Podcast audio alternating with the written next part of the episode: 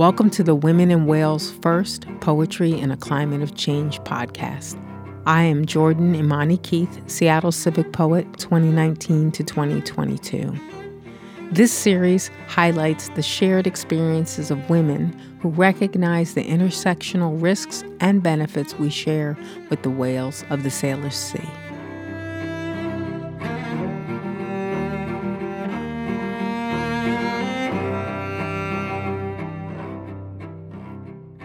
Hi, our guest today is Ebony Wellborn. Ebony is originally from the South, but has been an active community member in King County for the last 3 years. As her life has progressed, Ebony has learned just how interconnected we are with our non-human friends. Ebony is also the co-founder of Let's See Potential. Welcome, Ebony. I'm excited to talk with you. Thank you for having me. Well, we have spent since December 2020 in the virtual world of Zoom, and this is the first day that we've seen each other in 3D. So that's exciting, and I wanted to share that with our listeners for the context of understanding the work that we've done and how our group has grown over, I guess it's 6 months. When originally the vision was like we would do this 4-week workshop, and then we all liked each other, fortunately, and have been doing stuff. But I have never really heard the story. Certainly I got your application. I was excited, and obviously you were welcomed and accepted into the writing workshop. But I want to know what about the call spoke to you enough to run that gauntlet of applying. The call was very specific to people who understood that they are connected to other beings and that they also recognized where they might be endangered species. Tell me about your choice to apply. Yeah, well, first I want to say I'm so glad to be here and actually see your face for the first time, and that's really exciting to have this experience with you. And thank you for putting out the call, because I never would have thought of anything in that fashion, really.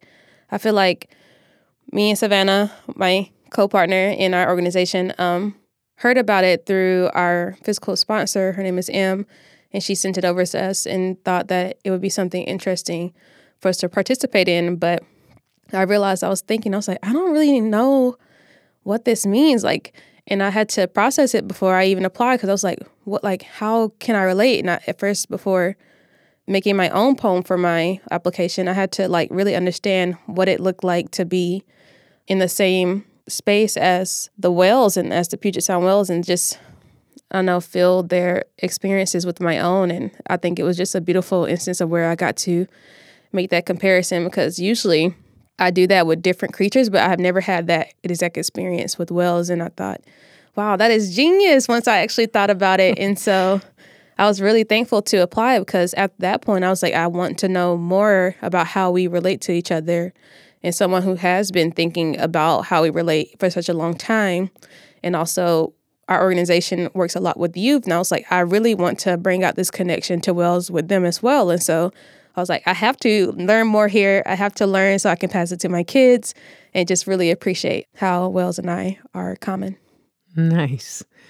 I love that. Learn so you can pass it to your kids. That you're already acting like you're an elder. You're already walking in that wisdom of how we move. The organization that is the fiscal sponsor for you, is that Sustainable Seattle? Yes, Sustainable Seattle. Mm-hmm.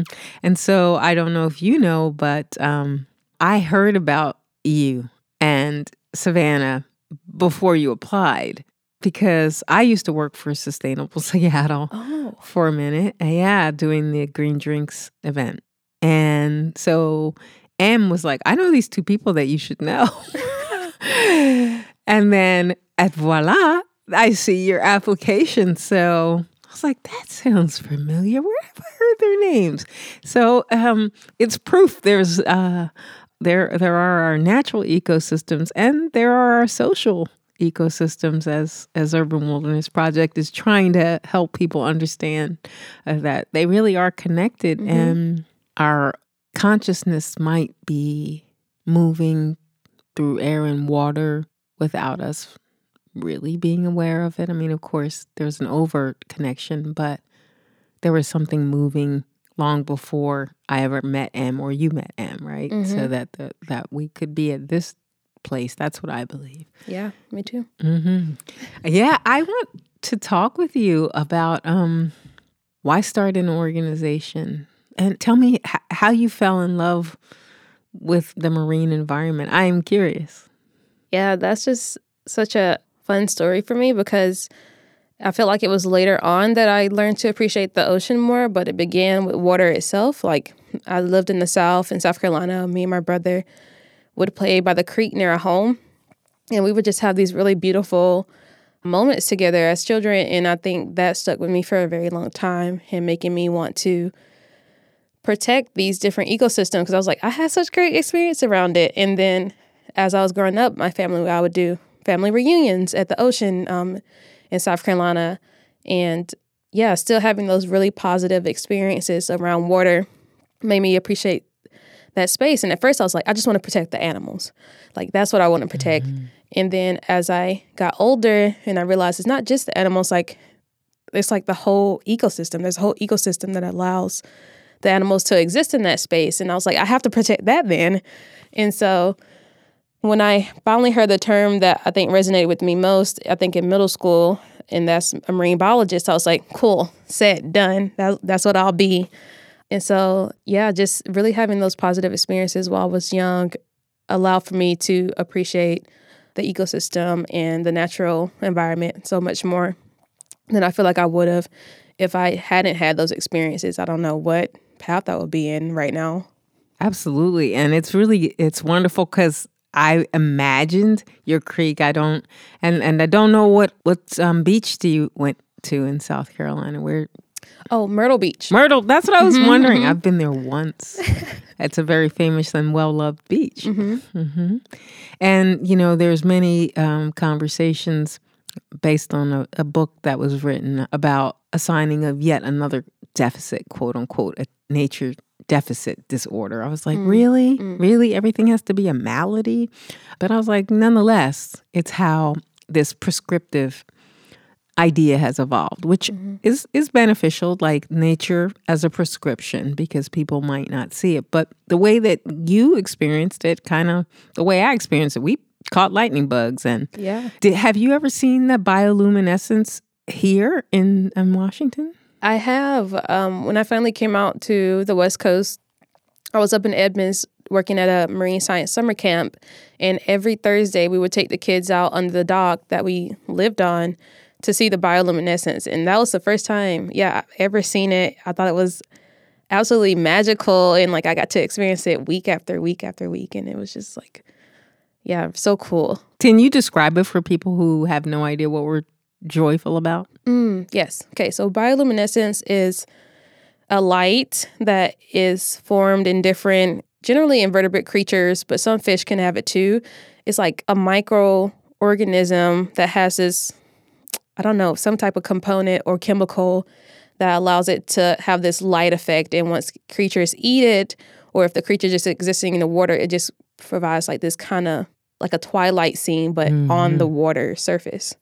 And you just have to like swish the water around and they'll just spark up. That's a beautiful description, a twilight scene, but on the water. Mm-hmm. Mm-hmm. And I didn't know that such a thing existed. And when I walked out into on Whidbey Island, the useless bay, the water had, the tide was really far out. And I was with another writer from Hedgebrook, and we were just exploring Whidbey, and when we stepped on the sand, it lit up under our feet. We were like, what is happening? So these are the kind of, I think, majestic moments that really can, like you said, you don't know where you would be without that direction. Where did you go on to study marine biology? I went to school back on the East Coast at the University of North Carolina at Greensboro. I majored in environmental studies because it's school that I wanted to go to for marine biology deferred me, and I was like, okay, I'm not going to do any more writing assignments, so I'll just go with whoever accepted me. But that allowed me to pursue my career in a more open format, I think. While in school, I was able to take classes that were revolving around marine biologies, and I got my advanced open water diving certification while I was in college too. The first internship I went to was dealing with wildlife rehabilitation and environmental education, but I still was able to experience like caring for both land and aquatic animals. And I feel like just having a broader major just allowed me to have different experiences revolving around the marine space. And I am forever grateful for just going with the flow at that point. Mm-hmm. Okay, you can't see, I don't think you can see the big smile that just came across my face. One, imagining you doing it, and that little part of me that like, wow, I wish, you know, I got to say, I'm not big on wishes, but I'm like, oh, I wish I did that. Can you tell me, because you just said the words open water diving certificate. Okay, and also, you know, I think shamelessly that your luminescence will have an impact on listeners. Maybe there's some other young Black folk out there that are like, wait, what? You sparked inside of me. I'm gonna have to go back in time because I need to do this. So can I go back in time through your words? Can you tell me what you are talking about and how you felt diving in open water? Yeah, it's something I always wanted to do. I've seen a couple of different shows that had divers on them, and that's just something, again, like when I set my mind to something, I'm like, okay, that's what I'm going to do. And so, yeah, I went about it in college and getting my certification because it could be a part of tuition instead of out of my pocket, and basically have my advanced open water certification. So the regular open water certification allows you to dive, I think, up to 60 feet down, while the advanced allows you to dive down to 100.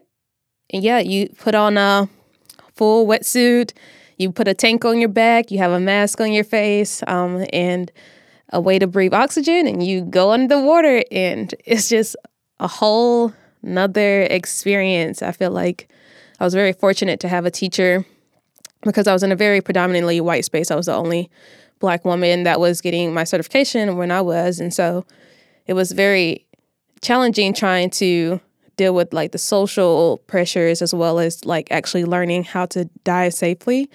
But my teacher was very kind and spent more time with me outside of the class so that I could actually learn effectively. And so once I was able to do that, I've been diving a couple times now, and it's just such cool creatures down there, and being able to see them in their habitat outside of like, you know, bringing them up to the surface or putting them in tanks or whatever the case. You get to like literally submerge and go into their home and, you know, obviously treat it with respect. But, yeah, just see the way they live on a daily basis, which is fun.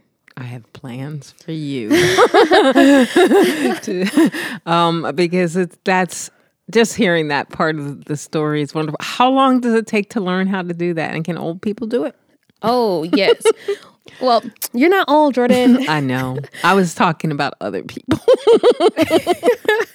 Yeah, you can start. There's even a junior certification, but to get the regular open water certification where you don't have to be like guided is like 16, and you can get it at any point. It really takes a weekend. I think it's a weekend, and you do 4 dives initially, and there's like classwork and tests you have to take. But yeah, after that, it can be done in like 2 weeks. And you won't accidentally die?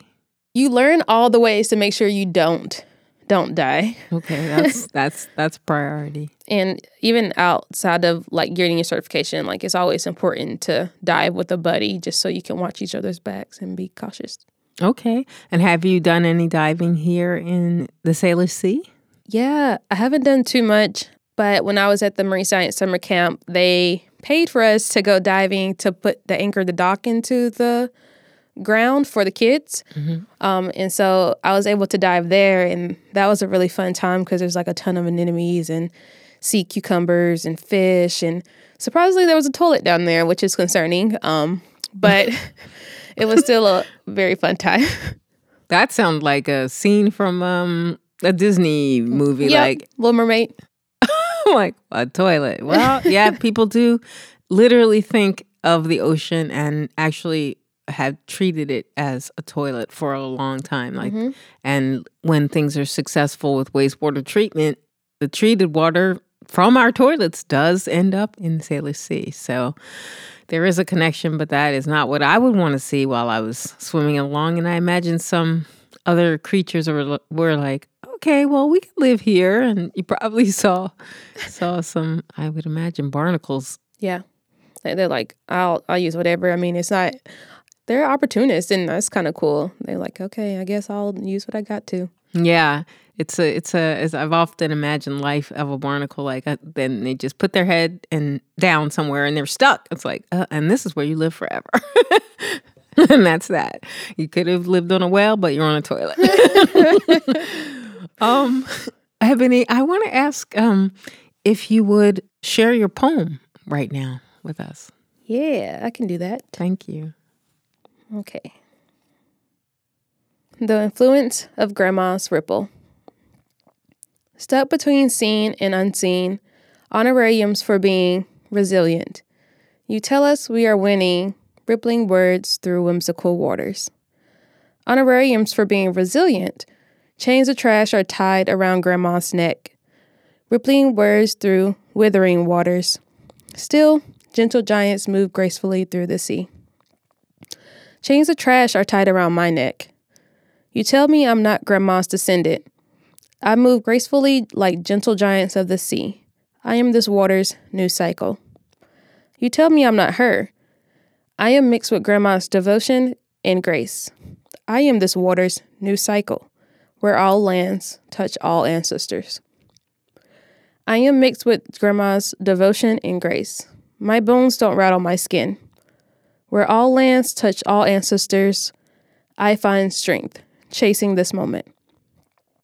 My bones don't rattle my skin. When breath of all kinds mingle, I find strength within the moment. The legacy of shared waters wash over me. You tell me I'm not Grandma's descendant.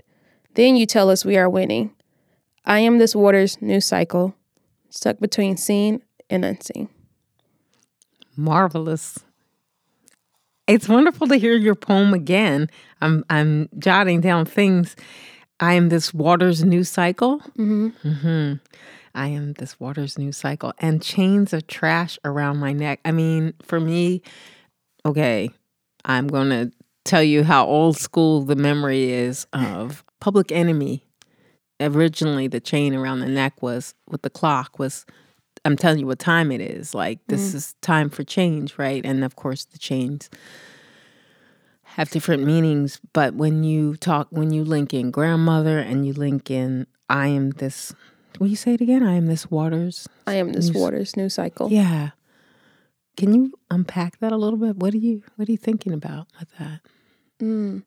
Yeah, I'm thinking about how, there's like nothing new under the sun. Like, history like repeats itself, like the water cycle is going over and over again, just thinking that nothing is actually new and just having an experience where, my grandma had chains of trash tied around her neck and now I'm having this same experience. And just like, not that things can't change, but you're having these similar experiences, and how you work through those experiences yourself is what makes it new. But the cycle is still the same. And so I think I was just resonating with that and trying to, create my own churn. Like, this is my churn to make a cycle that I want to see. And, like, I'm just thinking about how, you can choose, like, to tell a lie or to tell the truth. And that changes things and just, like, but it's still, nonetheless, you have to choose which one you're going to do. And I'm just thinking that in my new cycle, I might have these chains around my neck, but you won't treat me the same way you try to treat my grandma, and I have her strength and her grace and her devotion, and I'm just going to walk this earth in my new cycle. Yes. You are a powerful young woman, and I'm going to tell you that I can feel your spiritual influences in that, and there has been a light from that has shown on me and in our workshops, and as you know, I have a tendency to cuss, as old folks say, cuss. But I've been examining that because I noticed that you don't. And what that has meant for me is digging deeper, what am I angry about? Mm. And when you just said that, chains of trash around my neck, I had been thinking of something that breaks my heart when I see it, the sea turtles or, you know, other wildlife with the pieces of plastic around their neck. Mm-hmm. But what I heard when you were describing this, and you say your grandmother too, is trash talk, the things that we have, like, you remember those paper links that used to be made in school? Mm-hmm. That's what I got an image of from your words. And so I want to share that with you to honor how you shine and how that influences, you know, your own luminescence has an influence. And I also want to ask you, can you share with folks if there is an intersectionality that you feel between your self as an individual, your family, or your ethnic cultural legacy that ties you to the marine life in the Salish Sea, especially maybe to our endangered orcas? Yeah, I feel like there's so many links between us, and some that I probably still haven't come into realization yet. But I think the first one that immediately pops into my mind is how, yeah, it's a matriarchy. And so the woman's at the head of the pack, and just how in my family, we do have a lot of great males in my family, but in my immediate family, there aren't that many male role models that were the leaders, you know, you would expect them to be. So who took up that space was my mom or my grandma and my aunties. Mm-hmm. And so I resonate with that a lot, and seeing how they took on that role in my life and how they relates to the system that always exists in the whales' lives. And I see us reflecting each other in that way. And just also thinking about, yeah, kind of talking about in the poem, the grace and devotion in that space, and like how the whale is missing from the Salish Sea over in California or Florida. Mm-hmm. And just that they're still fighting, they're still calling out their names, and having the Native Americans represent their words and still advocate to bring that baby home. And just seeing how that reflects in my family, thinking a lot about my faith and belief as a Christian, and just like how your parents and or my parents and my grandma will always be waiting. Like if we were, when we were kids and we were act up and stuff, they were like, mm-hmm. all right, I'm waiting for you. Like, I know you're going to grow out of this. I know you're having a hard time now trying to find yourself, but we'll be here and we'll keep praying for you and we'll help you get through like those mental health issues too that we were going through when we were younger. And just seeing like, yeah, they never gave up on me in that way, and seeing how the whales never give up on their people either is just another beautiful way in how we connect. So mm-hmm. There's probably so many more instances, but those two I think I really just appreciate, and makes me more grateful for the efforts of my family, both human and non-human. Wow.